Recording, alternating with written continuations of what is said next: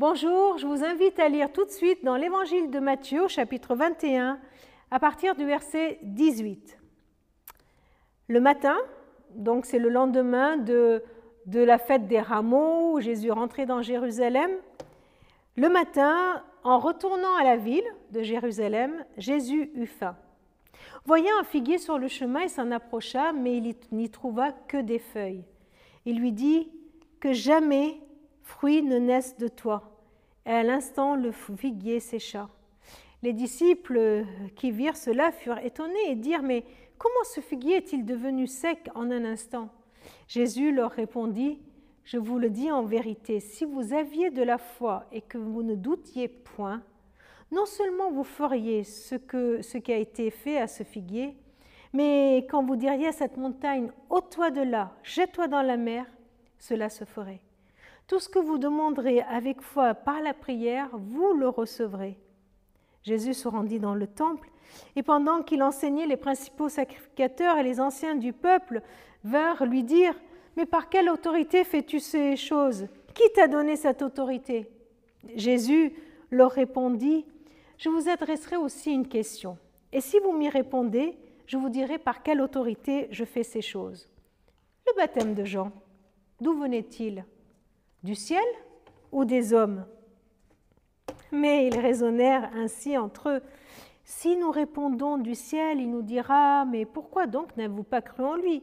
Et si nous répondons des hommes, nous avons à craindre la foule, car tous tiennent Jean pour prophète. Alors ils répondirent à Jésus, nous ne le savons pas. Il leur dit à son tour, eh bien moi non plus, je ne vous dirai pas par quelle autorité je fais ces choses. Jésus ne tombe pas dans leur piège. Il refuse de répondre à ceux qui n'ont rien à faire de sa réponse. Ils demandent, ils sont là, ils disent, de quelle autorité tu fais cela? Ok, mais ils n'ont rien à faire de l'autorité de Jésus. Ils, ne ils savent très bien avec quelle autorité Jésus fait cela. Ils savent très bien que cela vient de Dieu son Père, le Dieu Tout-Puissant, le Dieu créateur des cieux et de la terre. Ils le savent. Se demander de qui vient l'autorité de Jésus n'aurait de sens, n'a de sens uniquement si la question est posée par une personne qui veut se soumettre à l'autorité de Jésus. Ça nous concerne, ça. Ça nous concerne étroitement. Jésus ne répond pas à ces questions qui ne sont que des pièges et des spéculations. Cela nous interroge, n'est-ce pas? Ne pas chercher à comprendre juste pour comprendre, par jeu intellectuel ou, peut-être par provocation, avec un cœur, mais avec un cœur enclin à l'adoration et à la soumission.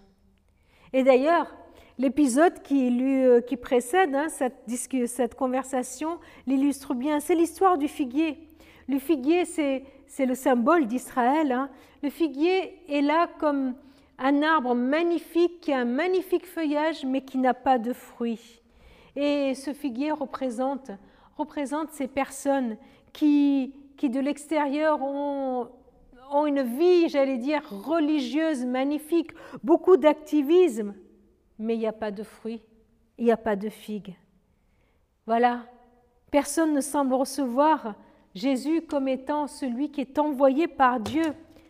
Le figuier il n'a pas de figue. Ce figuier qui est l'image de ce temple du peuple d'Israël ne reçoit pas, ne reçoit pas Jésus comme le Messie, ne produit pas comme fruit l'adoration, l'adoration du Messie, l'accueil du Messie. Alors Jésus nous interpelle et nous dit, priez. Il en appelle à la foi des disciples il les appelle à entrer dans ce dialogue intime de la prière. Et dans ce dialogue, il nous invite à demander, à faire confiance. Demander, faire confiance, prier, garder ce cœur à cœur avec Dieu. Et c'est là, c'est là que nous reconnaissons son autorité dans nos vies. Le follower, c'est celui qui reconnaît Jésus et qui prie avec foi. Donne-moi foi, Seigneur, donne-moi cette foi en toi, en toi qui as toute autorité.